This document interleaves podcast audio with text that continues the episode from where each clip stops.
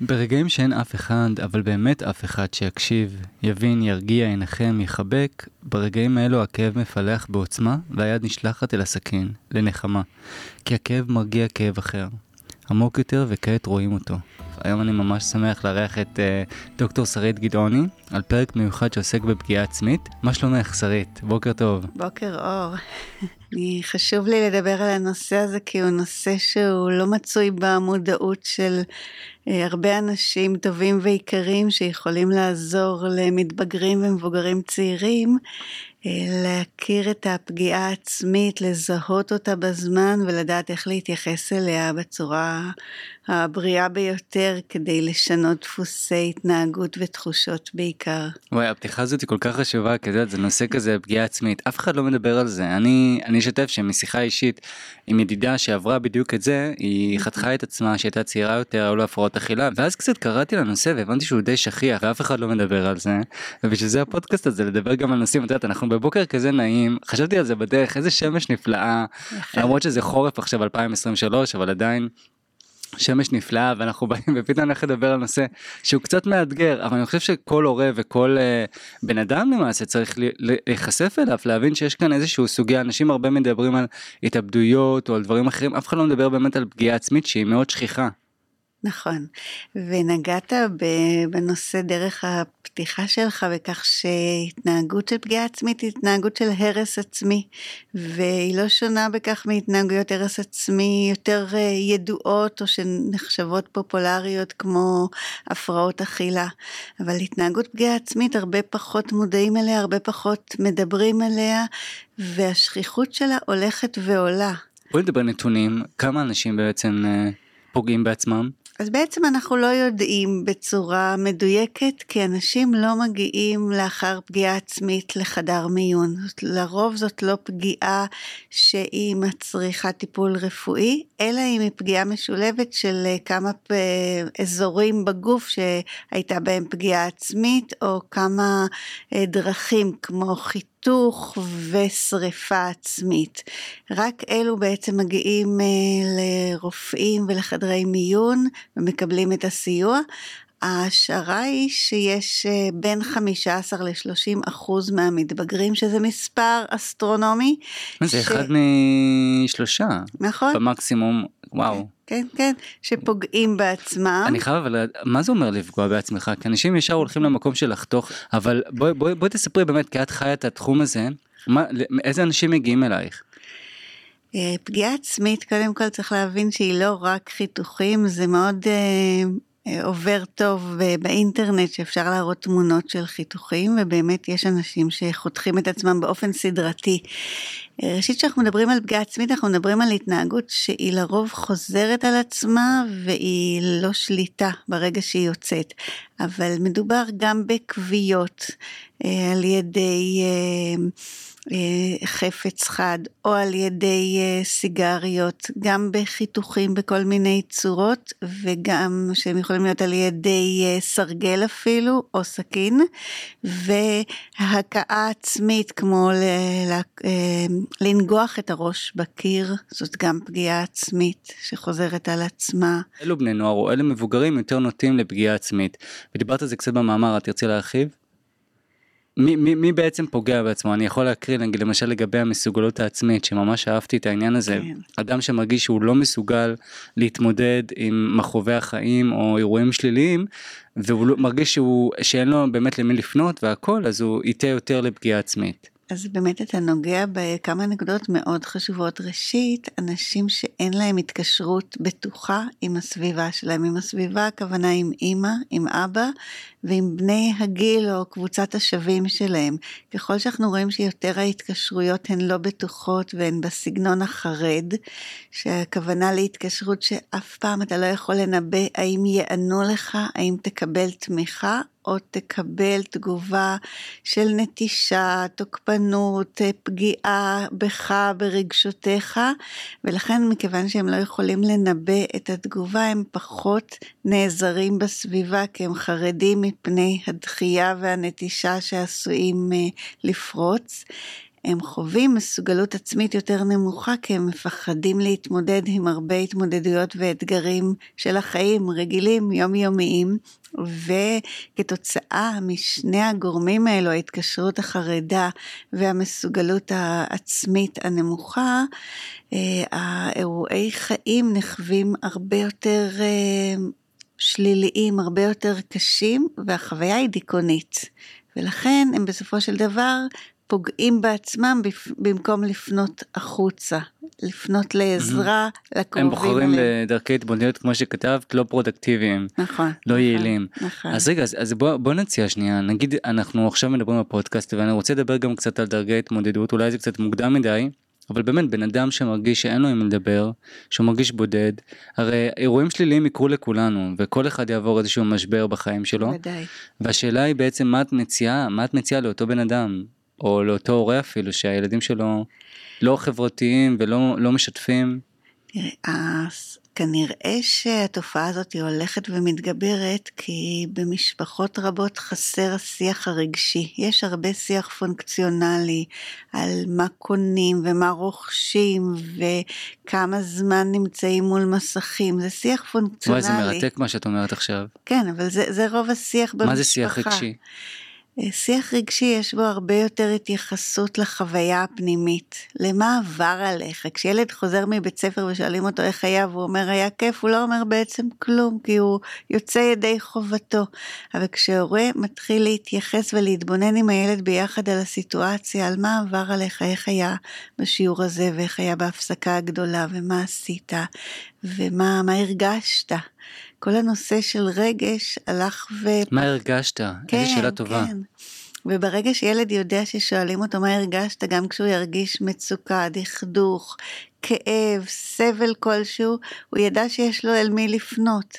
אבל מכיוון שהשיח הזה הולך ופוחת ובמקומות מסוימים אפילו כמעט ולא קיים, הנטייה היא יותר להתנהגות ופחות לביטוי רגשי. באמת זה פחות אני דווקא חושב שההורים צעירים הרבה יותר מודעים והרבה יותר אה, מה אתה מרגיש או זו שאלה מצוינת מה עוד. אפשר לשאול את הילד למשל או את ה... ראשית יש את המבוגר הרבה. גם אני חושב גם אה, אמרת את זה יפה מאוד זה לא חייב להיות רק בקשר עם ההורים זה יכול להיות גם אה, עם, עם אותם עמיתים אה, בני הגיל שלי. נכון. מה אתה מרגיש זו שאלה טובה מה עוד אפשר לשאול מה. אני רוצה רק לציין שיש הרבה מאוד אנשים שכן מצויים בקשר רגשי, לכן אין לנו 100% של התופעה. כי... אבל חשבתי שזה מתגבר כי יש יותר מודעות. את יודעת, פודקאסטים, אה, תוכניות, אנשים יותר מודעים היום. יש הרבה אנשים שיותר מודעים. ואת אומרת שלא, שזה פחות. זה פחות, כי הרבה אנשים הולכים למישור באמת הפונקציונלי של מה אני אקנה לילד שלי כדי שיהיה מאושר. יש הרי עיסוק רב בתרבות העושר, אבל העושר הפך להיות שם נרדף לצרכנות ולא לשיח הרגשי. אה, אני הרבה פעמים מציעה להורים, תתקרבלו עם הילד שלכם על השטיח או על הספה, תקראו ביחד סיפור, תחשבו מה הגיבורים מרגישים, תשאלו מה הילד הרגיש תוך כדי שקראתם ביחד את הסיפור.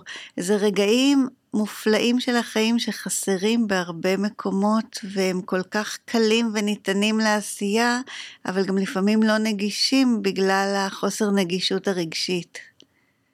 וואי זה היה תודה לך על זה על המשפט הזה איזה כיף אני חושב שכל אחד צריך לאמץ את זה אבל בוא, בוא נדבר על החיים בוגרים יותר נגיד בקבוצת השווים אה, מה מה אפשר לעשות נגיד כדי יותר לפתח שיח רגשי. ראשית, קבוצת השווים זה מקום מאוד מאוד חשוב, כי דרכו זה כמו חדר עם מראות מכל הכיוונים. אנחנו מדברים על חברים בעצם, כן, בני הגיל שלי. כן, על חברים שכל אחד מרגיש שבקבוצת השווים הוא מקבל שיקוף למישהו. השיקוף בהתחלה הוא דרך uh, הטרנדים המקובלים, מה אני לובש, איך אני מסתפר, איך אני נראה, אבל ככל שיש יותר העמקה בתוך הקבוצות האלו, יש גם עיסוק במצוקה ובחוויה בעיקר, כי החוויה היא לא רק מצוקה, היא יכולה להיות גם חוויה של העושר אה, אה, האמיתי מול איזושהי תופעה. קבוצת השווים שמתגבשת אמורה לתת מקום וביטוי לתחושות שונות, וכשזה נעשה, אנחנו רואים שיש שם הרבה אה, קוהסיביות, הרבה איזשהו גיבוש פנימי של כל אחד מחברי הקבוצה ותחושה של שייכות ובית, ואין התנהגויות הרס עצמי כשיש, אה, כשיש לך קבוצת שווים לפנות אליה. אני מנסה לחשוב, קודם כל, כן, אה, כמה זה חשוב. קצת הרבה אנשים, אני חוזר על זה ואני אומר את זה כמה פעמים בפודקאסט, הרבה אנשים מקפידים נגיד על בריאות טובה, הולכים לחדר כושר, עושים כל מיני, אף אחד לא, לפעמים לא משקיע כל כך בקשרים חברתיים, בשיתוף אמיתי. כאילו יש חברים אבל לא באמת קשרים אינטימיים שאתה יכול לשתף וכשאתה במצוקה כשכולנו נהיה במצוקה בשלב זה כמה פעמים בחיים שלנו אז יש לך את האפשרות באמת אה, לשפוך לשתף. נכון, ומה שחשוב להבין שהשיתוף הזה קורה לא ברשתות החברתיות ולא במדיה, הוא קורה במפגש, כמו שאתה ואני יושבים כאן עכשיו, פנים מול פנים, מסתכלים בשקט. אחד בש... לשני כן. עם העיניים, בשקט, ומקשיבים, שיש הקשבה אמיתית שהיא הרבה יותר uh, מדויקת ואכפתית, מאשר uh, לכתוב איזושהי הודעה ולצאת ידי חובה או לשלוח לבבות. אימוג'י. כן, אימוג'יז. כן. רגע יש לי שאלה באמת דיברת על זה אני מסתכל ישר על הקשרים שיש לי בחיים ואני חושב עלייך כאילו את מקפידה על זה בחיים החברתיים שלך? כלומר נגיד אה, הקשבה כאילו אני אגיד לך מה כשאני מדבר עם חברים שלי לפעמים יש את העניין הזה שאנשים לפעמים חוזרים לפלאפון כל הזמן ופתאום אה, הודעה ופתאום זה ואין באמת קשר אנחנו עכשיו בחדר מאוד נחמד אולפן ומדברים אחד עם השנייה ובשקט. אז יש לנו באמת קשר אני מרגיש אני מרגיש טוב בשיחה הזאת אני מרגיש אבל אני חושב שהרבה הקשר, הרבה מהקשרים החברתיים הם מאוד כאילו שטחיים לא שטחיים אבל לצערי בגלל ה- את יודעת, ה- הש- ההסחות שיש כל הזמן במיוחד הפלאפון. אני יכולה לתת לך דוגמה מהילדים שלי שהם מתקשרים והם משתפים במשהו קרוב שקרה להם ופתאום הם אומרים אני מרגיש, אני מרגישה שאת היית איתי ועכשיו את כבר לא איתי כי מה קרה? כי באמת אם לפעמים אתה יושב מול המחשב ונכנסת הודעה חדשה או מייל חדש יש רגישות מאוד גבוהה בתוך הקשר להסחות הדעת האלו הכל כך מרובות שאנחנו מצויים בהם ואז זה מאפס אותי בחזרה לחזור כי הקשר איתם הרבה יותר חשוב לי מכל מייל וכל הודעת וואטסאפ שאני אקבל באותו הרגע. רק אנחנו מופגזים בהמון אינפורמציה ואנחנו אה, אמורים כל הזמן לעשות פילטר, לסנן אותה. ולא תמיד אנחנו עושים את זה, כי זה סדרי עדיפויות שלנו, הסחות דעת. אבל אני אגיד לך מה אני אני קודם כל ממש אוהב את ה- את העצה הזאת בהתחלה בואו תשאלו אנשים איך הם מרגישים דברו לרגש ואני מנסה לחשוב אבל הרבה אנשים אתה שואל נגיד איך אתה או איך את. אני אומר, הכל בסדר כזה שטחי כזה אבל אני חושב שתוך כדי בואי תגדל לי את אני אומר נגיד אה, לשאול ממש על חוויות ספציפיות ואז כאילו למה אנחנו מדברים על זה באמת כי אנשים פוגעים בעצמם כשאין להם עם מי לשתף כשהם מרגישים שהם לבד אז אנחנו מנסים עכשיו ביחד לראות באמת סתם עוד דרך התמודדות איך אה, להגביר את הקשרים אה, החברתיים האינטימיים את הסביבה. ש... נכון. את הקהילה סביבך.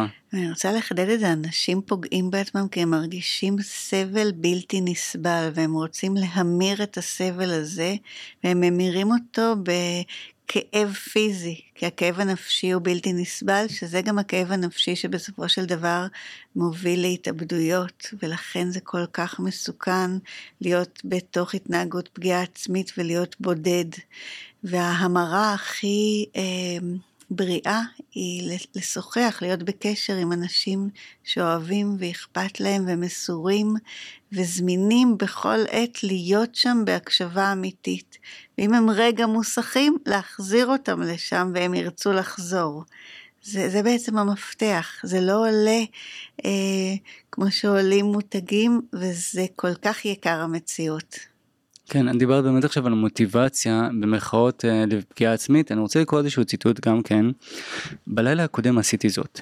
ברגע שחתכתי את עצמי זה היה מדהים. פתאום ברגע אחד המתח, הלחץ וכל הכאב שהרגשתי נעלמו כמו ענן עשן והרגשתי צלול. אחרי חודשים של כאב פנימי עצום. זה ציטוט של נער בן 16 ודיבר באמת מאחורי הרציונל באמת לפגיעה עצמית. הרבה אנשים לא מבינים שכאב נפשי הוא כאב פיזי, הוא, הוא לפעמים גובר על כאבים פיזיים, כי כאבים פיזיים אתה יכול להגיד אוקיי זה הגב, אתה יכול אולי להשליך את זה על איזשהו מקום, כאב פיזי הוא כאב נוראי. ולכן אנשים נוטים באמת uh, לפגיעה עצמית כדי לשחרר, אבל יש עוד, יש עוד סיבה למה הם עושים את זה, חוץ מלשחרר בעצם להתמקד בכאב אחר או בהסחת דעת אחרת, פתאום יורד דם והכל להתמקד במשהו אחר, יש עוד סיבה למה הם עושים את זה, וזה אולי כדי לאותת לסביבה, תקשיבו אני במצוקה. זה אולי בדוגמה יפה מהמאמר שלך של מאיה. שחתכה את עצמה, ההורים שלה, היא תלמידה טובה, מצוינת, יש לה חברים, הכל בסדר, הייתה לה מצוקה ולא הרגישה שהיא יכולה באמת לשתף את ההורים שלה, כי כל פעם הם אה, העיפו אותה במרכאות, כאילו, תסתדר, כן. יש, כן, יש המון נרקסיזם שעולה ביחסים, שההורים של מאיה, הדוגמה מתוך המאמר, הם הורים שטענו שהיא מקלקלת להם את הרגע. היא פוגעת להם בחוויה. הם היו בחופש משפחתי והיא, הביעה איזושהי מצוקה והם אמרו לה את מקלקלת לנו את הרגע. נכון, נכון.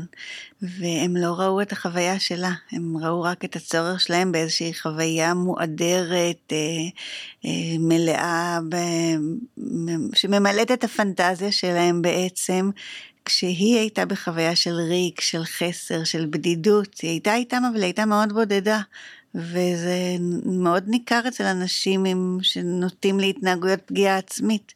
יש להם משפחה, הם הרבה פעמים תלמידים טובים, הישגיים, אה, ספורטאים, עושים הרבה מאוד דברים, אבל חסר להם המפגש הבין אישי הקרוב, וההורים של מאיה היה צריך לנער אותם מאוד חזק כדי שהם יבינו מה חסר לבת שלהם, כי היא נראתה להם מושלמת לחלוטין, והם לא ראו שהדבר שהכי חסר לה הוא הקרבה הרגשית וההבנה של המצוקה שלה.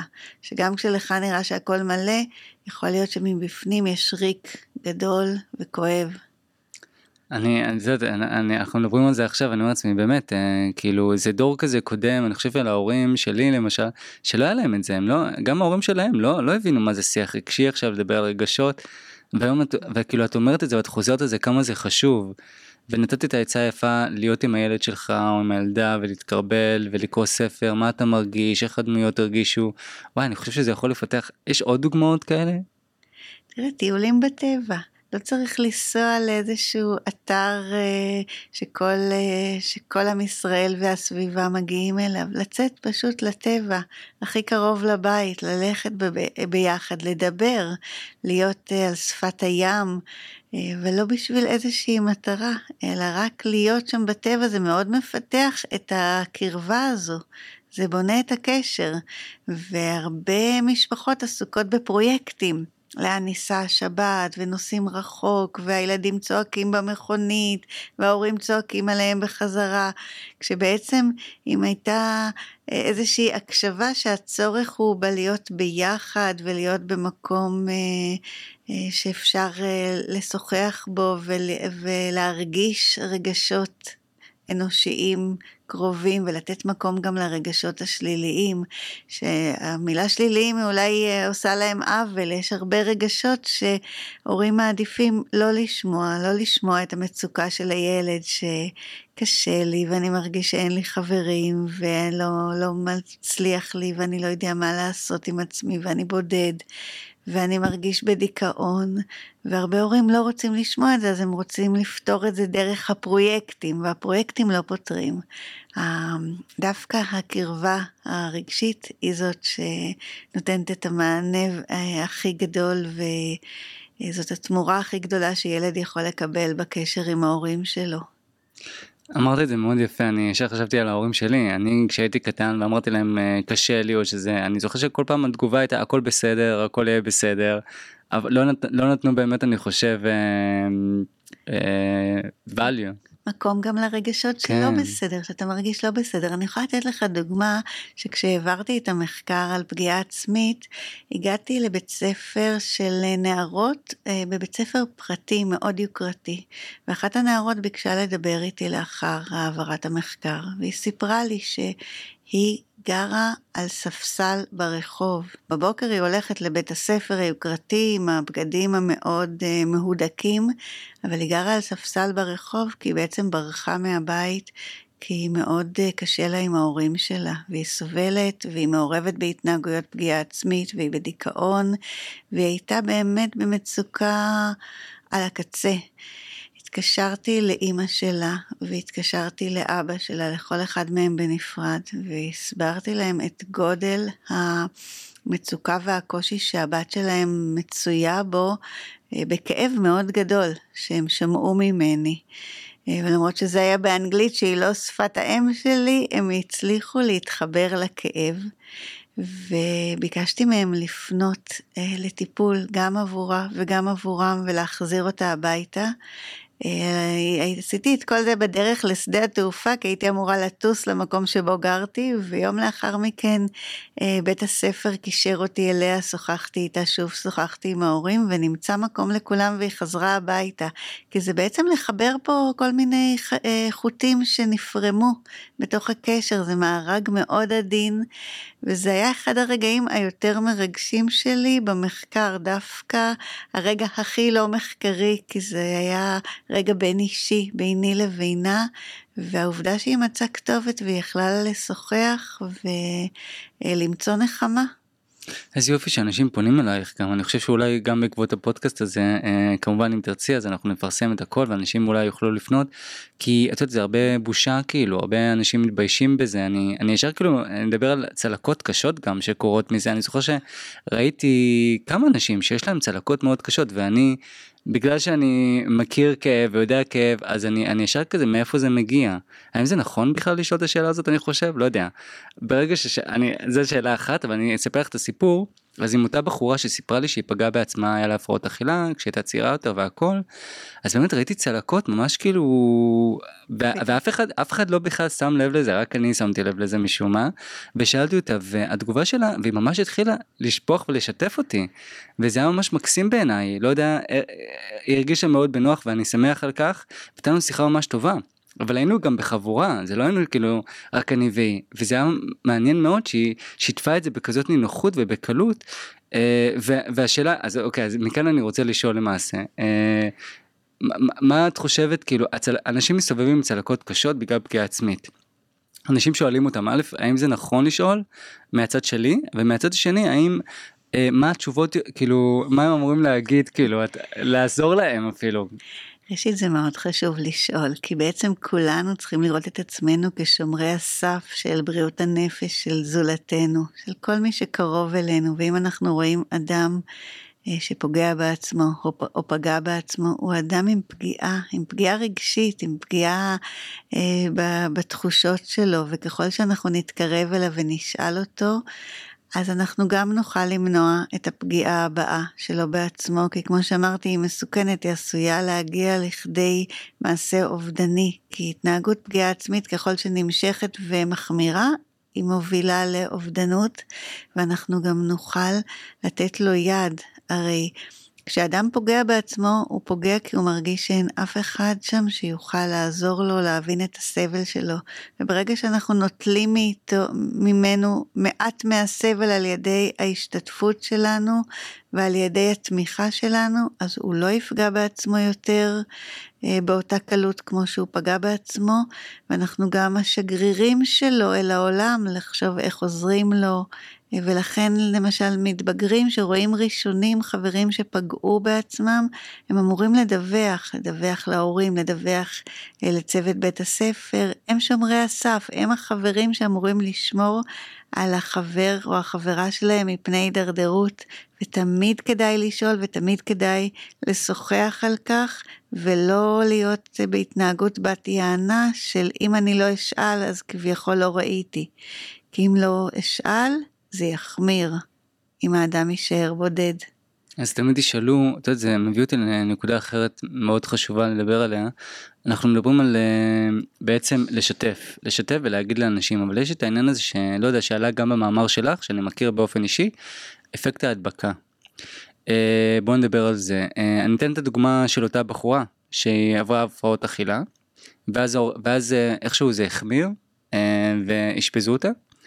אשפזו אותה במוסד לנערות עם הפרעות אכילה והיא אומרת שהמצב שלה דווקא הורע בעקבות האשפוז כי אז היא ראתה נשים אחרות ואז זה היה איזשהו אני לא רוצה להגיד במחאות תחרות אני אפילו לא אבל אבל היא המצב שלה הוחמר למעשה בגלל האשפוז זה זה עמדתה למעשה זאת זאת דעתה מה מה דעתך לגבי זה. ראשית, תופעת ההדבקה קיימת, זה מאוד נכון. שנית, כנראה המצב שלה הוחמר כי היא למדה טכניקות, כי נערות אה, עם פגיעה עצמית של אנורקסיה או בולמיה, הן מלמדות אחת את השנייה טכניקות כנגד אנשי הצוות, זה מאוד מקובל בכל המחלקות הפסיכיאטריות. ומה ש... אולי פחות נעשה, אני לא מכירה את המקרה שלה, הוא באמת העבודה הטיפולית, על מה מביא אותה. על, ככל שאדם מבין את המניעים שלו לפגיעה עצמית, הוא יכול יותר לשלוט בהתנהגות וגם לשנות את הדפוסים האלו. ואם לא נעשתה עבודה על מה מביא אותה, מה, מה הסבל שלה, מה מקורות הכאב הכל כך איום הזה, אז אין, אז לא נעשה דבר בתוך האשפוז, ושוב, אני נוטה לקוות שכן נעשה הרבה, ושאולי היא אה, החמיצה משהו בדרך, כי העבודה הטיפולית שנעשית במוסדות אשפוזיים, והיום יש גם בתים אה, בקהילה. שלא צריך להתאשפז כבר בבית חולים דווקא פסיכיאטרי. הם מודעים לאפקט ההדבקה והם מטפלים בזה. כן. הם כן. מטפלים בזה, הם, הם בעצם מטפלים למנוע את זה. אבל בסך הכל בקבוצת, בקבוצת בני הנוער למשל, אם מישהו פוגע בעצמו, האם אולי, אולי גובר הסיכוי שאחרים יפגעו בעצמם? בהחלט. אוי. כן. זה קשה לשמוע את זה, אבל זה נכון. קשור להכל, אני משער. זה קשור להכל, כי... דיכאון, השמנה, כל דבר, הפרעות. אכילה, הכל כן. מדבק למעשה. המון התנהגויות הרס עצמי הן מדבקות. שוב, בגלל שחסר משהו אחר. כי מתבגרים אומרים, זאת הדרך הכי קלה שלי לבטא את וואו. הקושי שלי. כן. אני חייב לספר את הדוגמה של ליידי גאגה. לא יודע אם את יודעת, אבל היא גם אה, קוראת לעצמה קאדר. כאילו הייתה מאלה שחותכות את עצמן. בואי נספר גם שהיא עברה אונס כשהייתה צעירה וטראומה ו... והיא הגיעה למצב הזה. והיא באמת אה, מספרת שהיא חתכה את עצמה ואז ירד הדם ואז, ואז פתאום יש תשומת לב למשהו אחר. אבל מה שהכי יפה היא מספרת את השיחה שלה עם אימא שלה. שאימא שלה פעם אחת באה אליה ואומרת לה כי כי מה שהיא אומרת זה חתכתי את עצמי כי רציתי שיראו אותי, רציתי שיראו את המצוקה שלי, רציתי שיבינו כמה חמור המצב, כי אנשים לפעמים לא מבינים הכל יהיה בסדר, הכל זה, ואימא שלה אמרה לה, תקשיבי, תגידי לי, אל תראי לי, תגידי לי, שזה המשפט מאוד יפה שאני זוכר אותו, כן. בהחלט משפט נוגע ללב.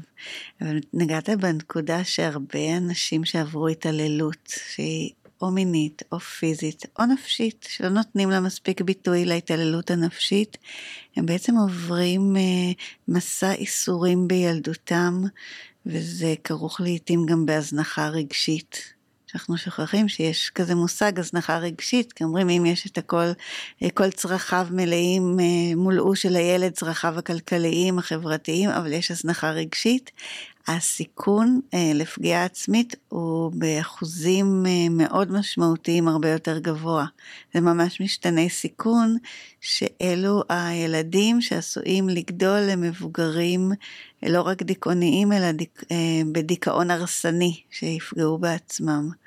אה, ולכן יש כאן המון מקום אה, וחשיבות למשפחה. לא סתם הזכרתי קודם את המשפחה שדיברתי עם האימא ודיברתי עם האבא והבנתי שיש שם הרבה אה, נושאים לא פתורים וקשים שדורשים מכל בני המשפחה להתגייס לעבודה רגשית טיפולית.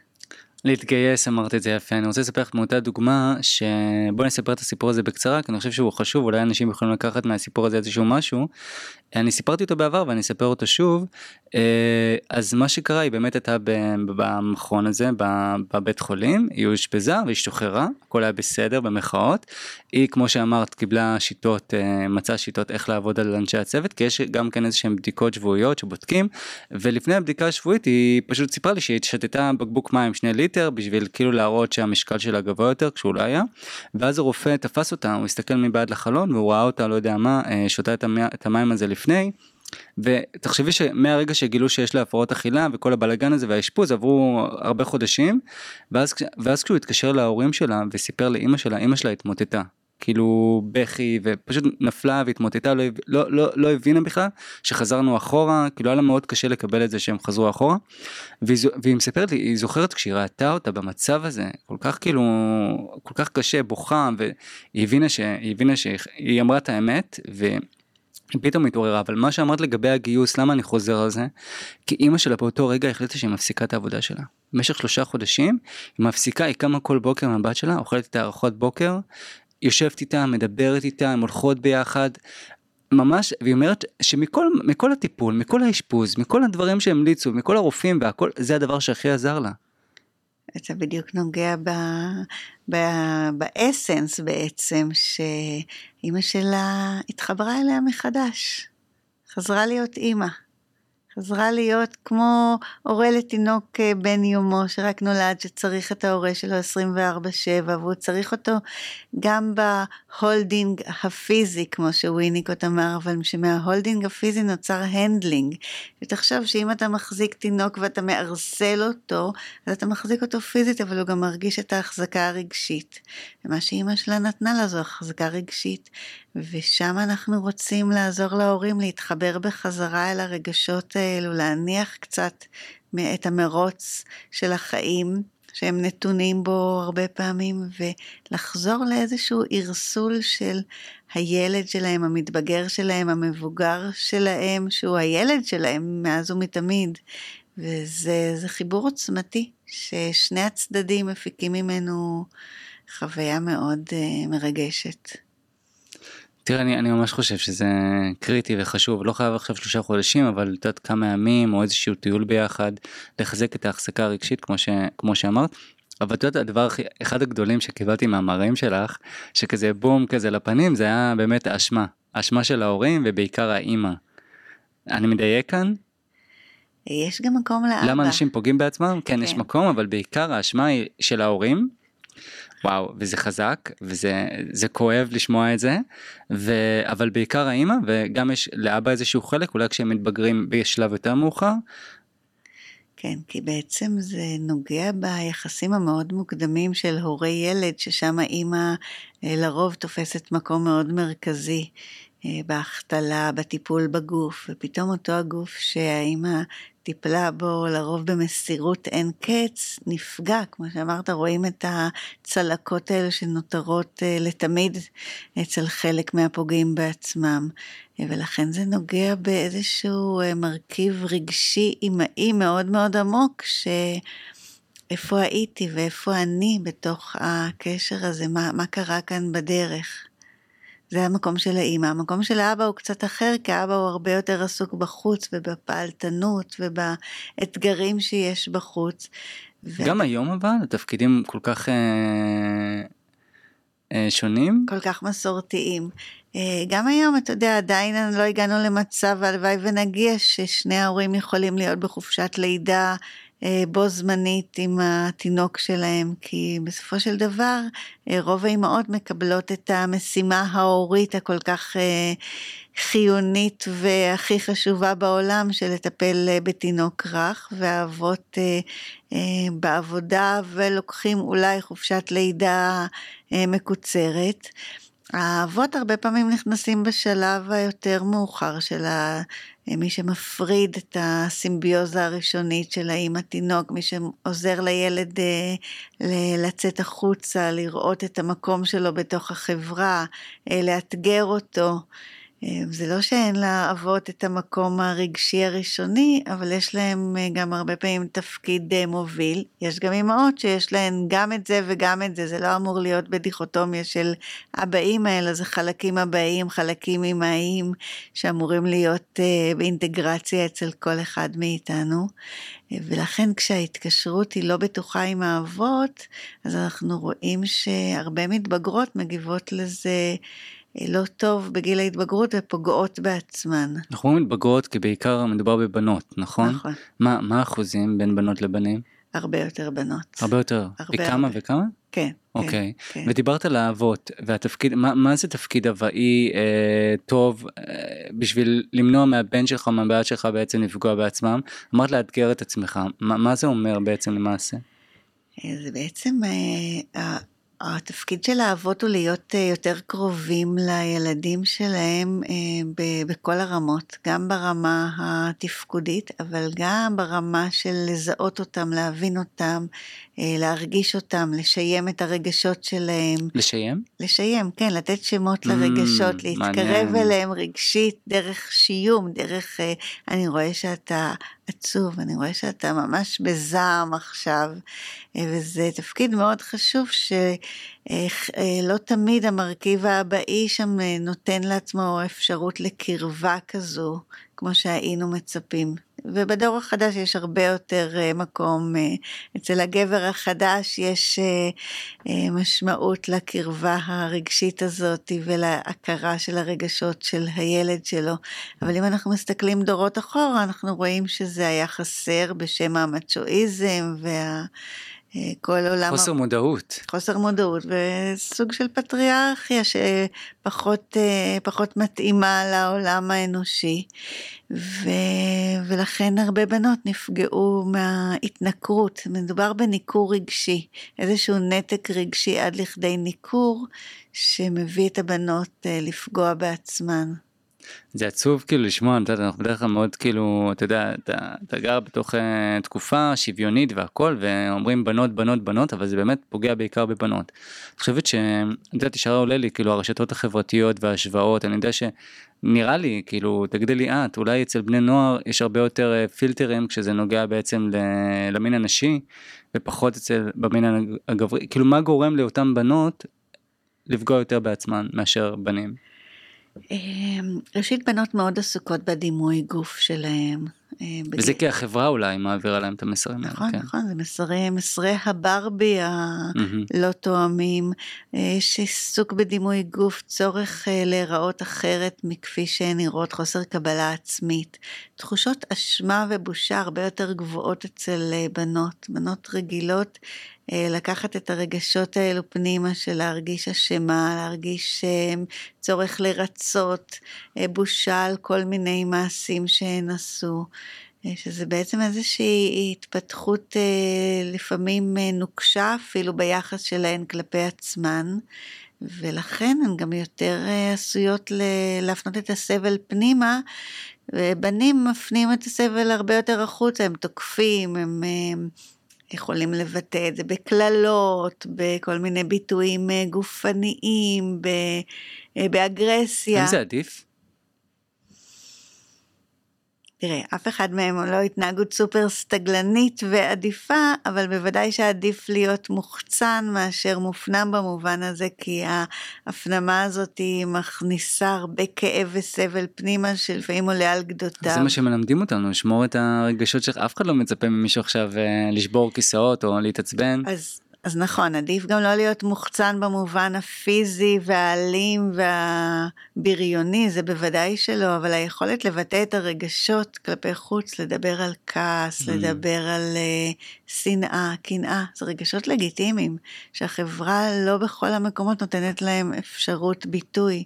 אפשר לשנוא מישהו כשם שאפשר לאהוב אותו, וגם הם די מעורבבים זה בזה, בהרבה מצבים, ויש קנאה בין אנשים, והיא לגיטימית, ויש כעסים, והם גם לגיטימיים, וככל ששוב, שיח רגשי, אנחנו חוזרים לשם, ככל שתהיה יותר אפשרות לשיים את הרגשות שלנו ולתת להם מקום וביטוי, והם גם יתקבלו על ידי האחר, ויעשה איזשהו עיבוד של מה אתה מרגיש, ואיך אני מרגישה ביחס למה שאתה מרגיש, אז תהיה הקלה. אז זה לא פגיעה פיזית בגוף, ולא פגיעה פיזית ברכוש או באנשים, זה אלו לא הדרכים.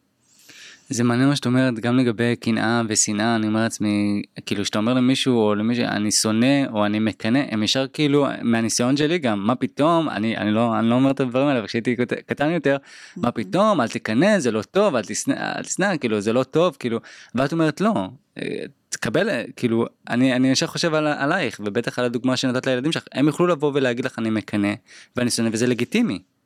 בהחלט, הם יכולים גם אה, מאוד לכעוס ולבטא את הכעס, והם יכולים להיות מאוכזבים ולהיות מיואשים אה, ולהיות בדכדוך או בדיכאון, וזה בסדר, כי זה חלק מהחוויות החיים שלנו שאנחנו עוברים דרכן. Mm-hmm. אוקיי, ולגבי, בואי נדבר באמת לגבי המסוגלות עצמית, דיברנו על זה קצת, אני רוצה קצת לחזור על זה, כי זה גם אחד, אם אני יכול לקחת כמה דברים חשובים מכל הנושא הזה של הפגיעה העצמית שאנחנו מדברים עליו, זה העניין גם של המסוגלות העצמית, להבין שפגיעה עצמית, שמירה של הרגשות פנימה, אי שיתוף, זה אלו התנהגויות לא פרודקטיביות, לא יעילות, שמובילות בעצם אנשים לפגוע בעצמם. אז, אה, אז, אז, אז חשבתי על זה ישר כאילו לאמץ עוד יותר התנהגויות שמאפשרות לך יותר אה, להסתכן או לקחת סיכונים או לעשות דברים ולא לוותר במרכאות. נכון, אז באמת כשאנחנו נוגעים במסוגלות עצמית, בוא נחשוב רגע איך היא נבנית. מסוגלות עצמית נבנית לא דרך התבוננות במסכים ולחיצה על כפתורים, היא לרוב נבנית דרך ההתנסות. דרך לטפס על עצים, לעשות מדורות, אה, לשחות בים, אה, לגעת בחלוקי נחל, היא נבנית דרך התנסות פיזית מוחשית עם איתני הטבע. ו... ככל שיש ניתוק מההתנסויות האלו, אפילו לנסוע על אופניים זה איזושהי התנסות שקורית בחוץ, כי אנחנו נוסעים על אופניים, אנחנו סביר שגם ניפול מהאופניים, ואנחנו יודעים שהיום הרבה ילדים ייסעו על אופניים חשמליות, או ההורים יסיעו אותם ממקום למקום, הם לא ילכו בכביש ולכן הם גם לא יראו את החיות שאנחנו עשויים להיתקל בהם כמו צב. או נחש אפילו, אה, והמסוגלות העצמית הולכת וקטנה ככל שיש פחות התנסויות עם החוץ, עם הטבע, עם החיים, עם הרחוב, עם הסביבה שלנו.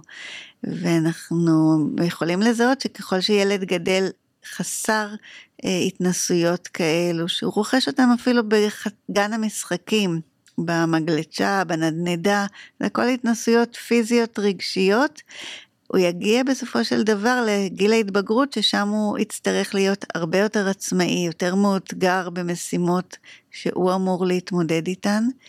ואם הוא לא התנסה בחלק מהחוויות שתיארתי, לא צריך להתנסות בכולן, אבל לפחות בחלקן, הוא יגיע בחוויה שהוא לא מסוגל, כי הוא לא מכיר את העולם הזה. כי העולם לא נמצא בתוך המסכים או ב... אה, כל התוכנות החדשות שעושות דברים עבור אנשים במקום אנשים, כותבות כבר טקסטים שאנשים לא חשבו אותם. המסוגלות עצמית צומחת רק מתוך התנסות. וכשאין התנסות, יש יותר דכדוך, יותר דיכאון, אה, חוויות החיים נתפסות יותר מלחיצות, והדרך להתנהגויות הרס ופגיעה עצמית היא די אה, מוגדרת. התמקדתי דווקא בטבע, זה נכון גם למבוגרים? כאילו בגיל מבוגר יותר?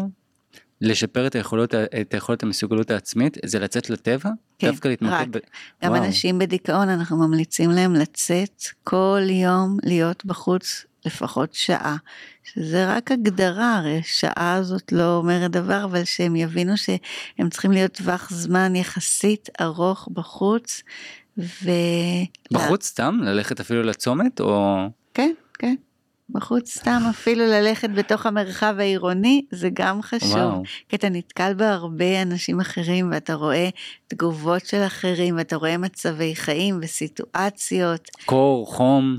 נכון, נכון. אתה לא נמצא בתוך האינקובטור הזה שאתה עם הווסת של המזגן קובע לך את הטמפרטורה כל הזמן, כי בעצם הרבה אנשים נמצאים באקווריומים, אינקובטורים, ולא חיים את, ה, את הסביבה עצמה. אנחנו יצורים אנושיים שאמורים לדעת להסתגל, אבל אנחנו צריכים להרגיל את עצמנו להסתגל למצבים משתנים.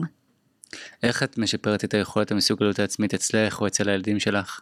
אמרת טבע, אני משער שזה בעצם לצאת לטבע. יודעת, אני גם חשבתי על זה, אנשים כאילו קמים בבוקר למים חמים, במקלחת, הולכים לישון, מתקלחים מים חמים, הכל חמים ונעים. ופעם זה לא היה ככה הרי, אנשים לא היו עם מים חמים, אז באמת אנחנו לא, הגוף שלנו כמעט ולא לא מאתגר את עצמו. נכון, אני שוחה בים בחורף, והבת שלי שוחה איתי. מצוין, כל יום? אה, לא, כשמתאפשר, כי אני רוב הזמן עובדת, אבל אה, לפחות פעם בשבוע אני שוחה בים. מקסים. ו... ואני יודעת שהרבה אנשים גם מבינים היום שלשנות טמפרטורות כאלו, החוויה היא מאוד עוצמתית. גם כן. בכניסה וגם ביציאה, אבל היא עוצמתית, ובסופו של דבר, התחושות מאוד משתנות לחיוביות שאתה מצוי בתוך חוויה כזו. שאתה מעביר את הגוף שלך איזשהו טרנספורמציה כן, כן. בגלל זה הרבה אנשים עושים הרבה פעוליות שהן מאוד אה, אקסטרים בוא נגיד ככה נכון. הפעילויות אקסטרים הרבה פעמים באות ממקום אחר של איזשהו צורך להרגיש כמו זיקוקי דינור להרגיש משהו איזה חוויה אה, עוצמתית רגעית. אה, כמו צניחה חופשית או בנג'י שזה רגע אחד. אני מדברת יותר על התנהגויות שיש להן טווח ארוך יותר, שזה גם אה, עוזר אה, לגוף ולמוח להרגיש שאתה יכול להיות בתוך מצבי חיים אחרים ואתה שורד אותם, אתה עמיד בפניהם. כמובן לא להגזים, לא להיכנס לים שהוא קפוא לגמרי, בלי ציוד מתאים, אבל יש כאן אה, חוויות המשכיות, לכן אמרתי לפחות שעה להיות בחוץ, לא לעשות בנג'י שהוא כנראה חוויה של דקותיים. Mm-hmm. חוויות ארוכות. את כל יום מצאת עצמך בטבע, בחוץ? ככל, כל פעם שאני מרגישה אה, שיש, אה, שיש לי ירידה במצב רוח, אני לוקחת את עצמי, נוסעת לים, עושה הליכה של 2-3 קילומטר וחוזרת במצב אחר. בהחלט, זאת לא רק המלצה למטופלים, זאת גם המלצה עצמית. זה מעורר את המחשבות, זה עוזר לך לחשוב בתוך הסביבה הטבעית, אה, להתמודד עם האיתני הטבע, לראות את הים שמשתנה כל יום. מאוד מאוד חשוב שאנשים יהיו בחוץ ויהיו עם המחשבות של עצמם. זה גם יאפשר להם להיות עם המחשבות של אחרים. את יודעת, אני, אימצתי את זה ממש לאחרונה בעקבות אקר טולה, אני לא יודע אם את מכירה, אז, אז בכל מקרה אימצתי את זה, והוא מדבר באמת על יציאה לטבע ואני עושה את זה. אבל בוא, בוא, בוא ניכנס לזה יותר טוב, אה, יותר, כאילו בלי מוזיקה, פשוט להיות אתה והטבע לבד. את יודעת מה ישר זה מעלה לי? כאילו הרבה אנשים, הרבה עומס, במיוחד בים בתל אביב. לא יודע אם את יודעת, ללכת בים בתל אביב זה לא הדבר הכי כאילו חיבור, אה, אבל את אומרת שזה גם טוב. זה חשוב, כי אתה רואה מצבים של אנשים אחרים, זאת ההסתגלות לסביבה. למשל, אחרי הקורונה הרבה מאוד אנשים, גם מבוגרים וגם צעירים, סבלו ועדיין עד היום מחרדה חברתית, כי הם לא היו בין אנשים.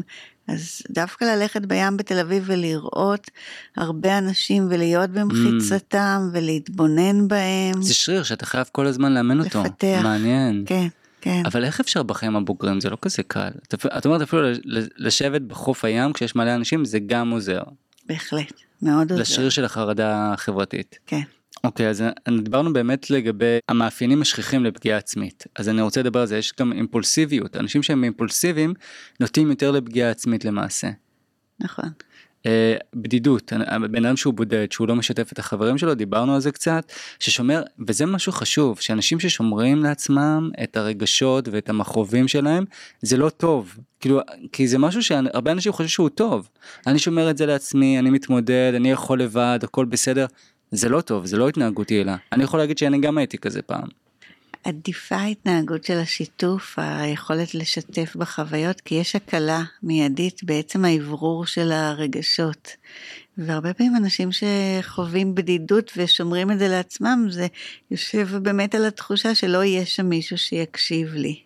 עכשיו אני חייב לאתגר אותך טיפה, כי אם אין לי יצרית בבית הנפלאה שמקשיבה ומשקפת והכל נחמד, איך אני יכול באמת אה, לשתף? האם כתיבה, האם דיבור עצמי זה גם בסדר? בהחלט, כתיבה זה אחד הכלים היותר אה, חשובים ואנחנו יודעים שהרבה מאוד אנשים אה, משתתפים בסדנאות כתיבה, בכתיבה עצמית למגירה, זה מאוד עוזר לפרוק.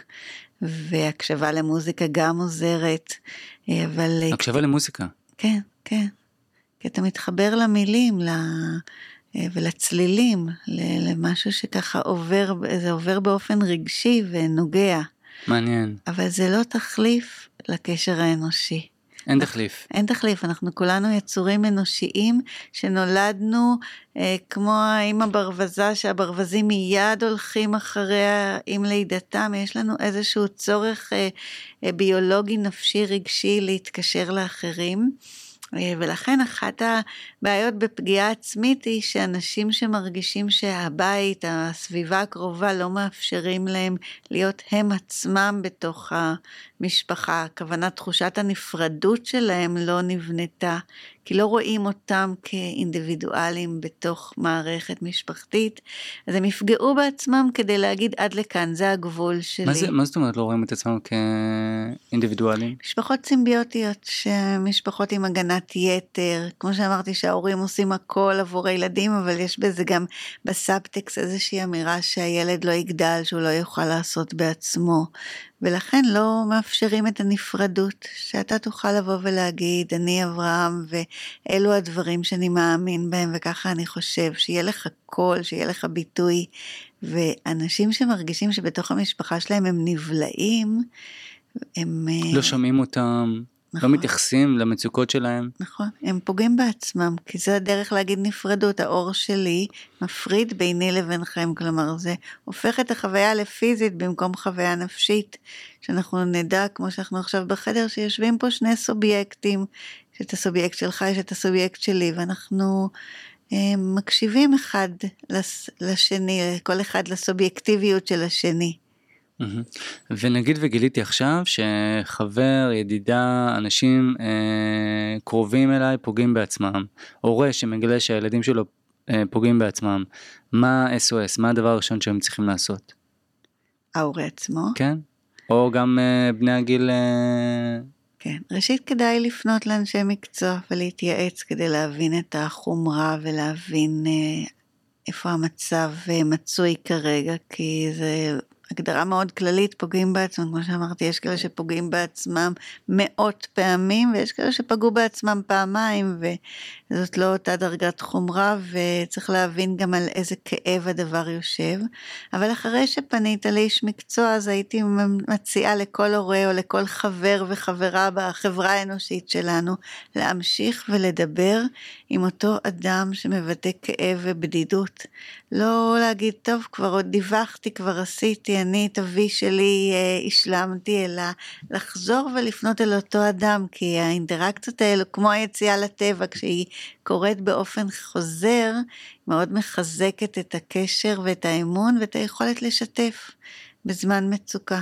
אני מנסה לחשוב תוך כדי גם על השיחות האלה, כי אנחנו מייעצים פה לאנשים, תדברו עם אנשים, תשתפו, אבל אולי גם לרדת עוד יותר אה, למטה, זה בעצם לשאול איך אתה מרגיש, לתת שמות לכאב, לדבר על דיכאון, לדבר על עצב, אה, לדבר גם על רגשות אחרים, זה גם בסדר, אבל, אבל לתת לזה שם ו... תראה, אם אנחנו חושבים על איך פעם חיו בתוך שבטים, אז למשל אה, כשמתבגרת קיבלה את המחזור בפעם הראשונה, כל בנות השבט היו סביבה, והן גם חגגו איתה, אבל הן גם היו איתה בכאבים, בתחושה של השתנות הגוף, בפחדים, הן היו איתה במעטפת מאוד כוללנית. כנ"ל אה, בלידות, כנ"ל גברים שלמדו אה, לצאת למשימות ציד או ליקוט. ואיבדנו את זה, אנחנו אמורים אה, לחזור ולהחזיר את ה... לא נחזור להיות שבט, אבל להחזיר את תחושת הביחד הזו, כי... היו מקיפים אותם למעשה אחרי פעולות uh, מאתגרות. נכון, נכון, וזה מאוד כנראה עזר גם ברמה הפיזית, אבל בעיקר ברמה הרגשית. אף אחד שם לא היה לבד. והיום אה, אנחנו נמצאים יותר מדי לבד ויותר מדי בבדידות. וואי זה מעניין פשוט אני חושב על זה אפילו רק להיות שם. את יודעת לפעמים אנחנו עכשיו גם בשיחה הזאת אמרתי מה אתה מרגיש איך אתה אבל לפעמים רק להיות שם ולהקשיב למישהו. להקשיב להתקשר לחברים להתקשר לילדים. להתקשר. אני דואגת כל יום להתקשר לשלושת ילדיי לשאול אותם מה שלומם גם אם השיחה לא תתפתח לשום מקום יש סיכוי שבאחד הימים היא תתפתח והם ידעו שהם uh, מוזמנים לשתף. מקסים, מה, איך השיחה מתחילה? כאילו, מה נשמע? ככה? כן, מה נשמע, מה שלומך, מה שלומך, איך עבר היום, מה היה היום. שוב, לא תמיד זה מתפתח לאיזשהו, אה, אה, לאיזושהי חוויה אה, מאוד עמוקה, אבל יש שם אכפתיות שהיא המשכית. תמיד אפשר לפנות וגם בכל שעה וואי זה, זה מקסים שרית גם הטון דיבור שלך בא לי עכשיו לשתף אותך. תודה. חיה להיום. אני מאוד מאמינה בהתקשרות הבטוחה אני יכולה לתת לך דוגמה שבתי הצעירה היא ילדה עם הרבה כישורים והיא הייתה בפנימייה של נערים מחוננים בירושלים. יום אחד היא התקשרה אליי בשתיים בלילה אפילו לא יום אחד לילה אחד. והיא סיפרה על איזושהי מצוקה שקרתה בחדר בין הבנות והיא מאוד בכתה.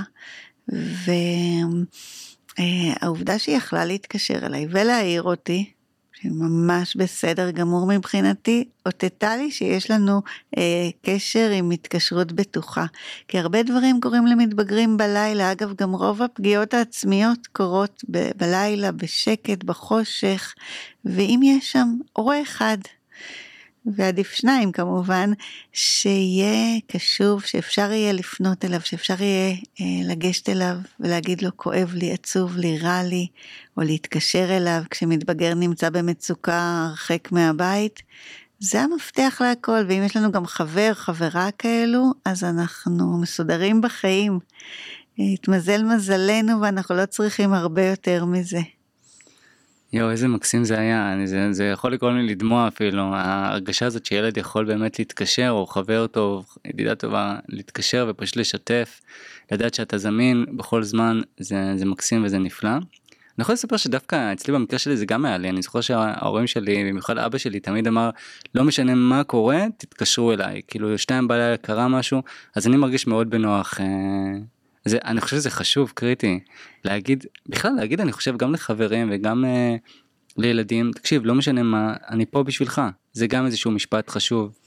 תחשוב כמה זה עוזר לצאת מחוויית ייאוש ודיכאון שאתה מרגיש באותו רגע שהכל שחור ומצוי במבוי סתום. פתאום יש מישהו שמושיט לך יד ומראה לך את הדרך ביחד איתך, ו...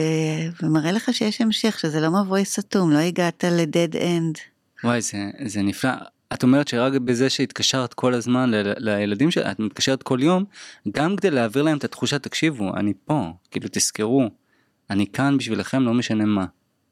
נכון, נכון.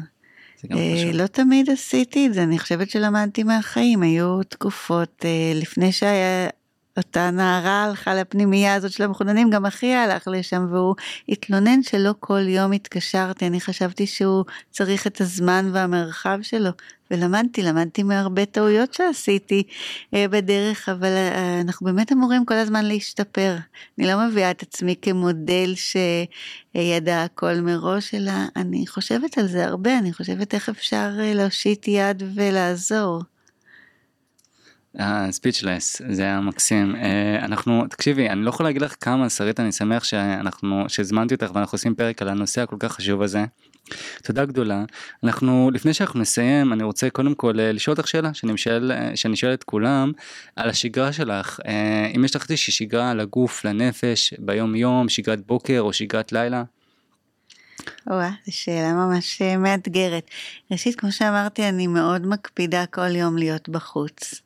ואם פספסתי יום אחד כי הייתי הרבה שעות אה, בקליניקה או מול המחשב, אז אני אה, רואה בזה יום שהוא, שהייתי פחות אה, קשובה לעצמי ועם עצמי, כי על מנת להיות קשובה למטופלים ולמאובחנים ולסטודנטים, יש לי הרבה מעגלים שאני מצויה בהם, אני חייבת להיות קודם כל קשובה לעצמי.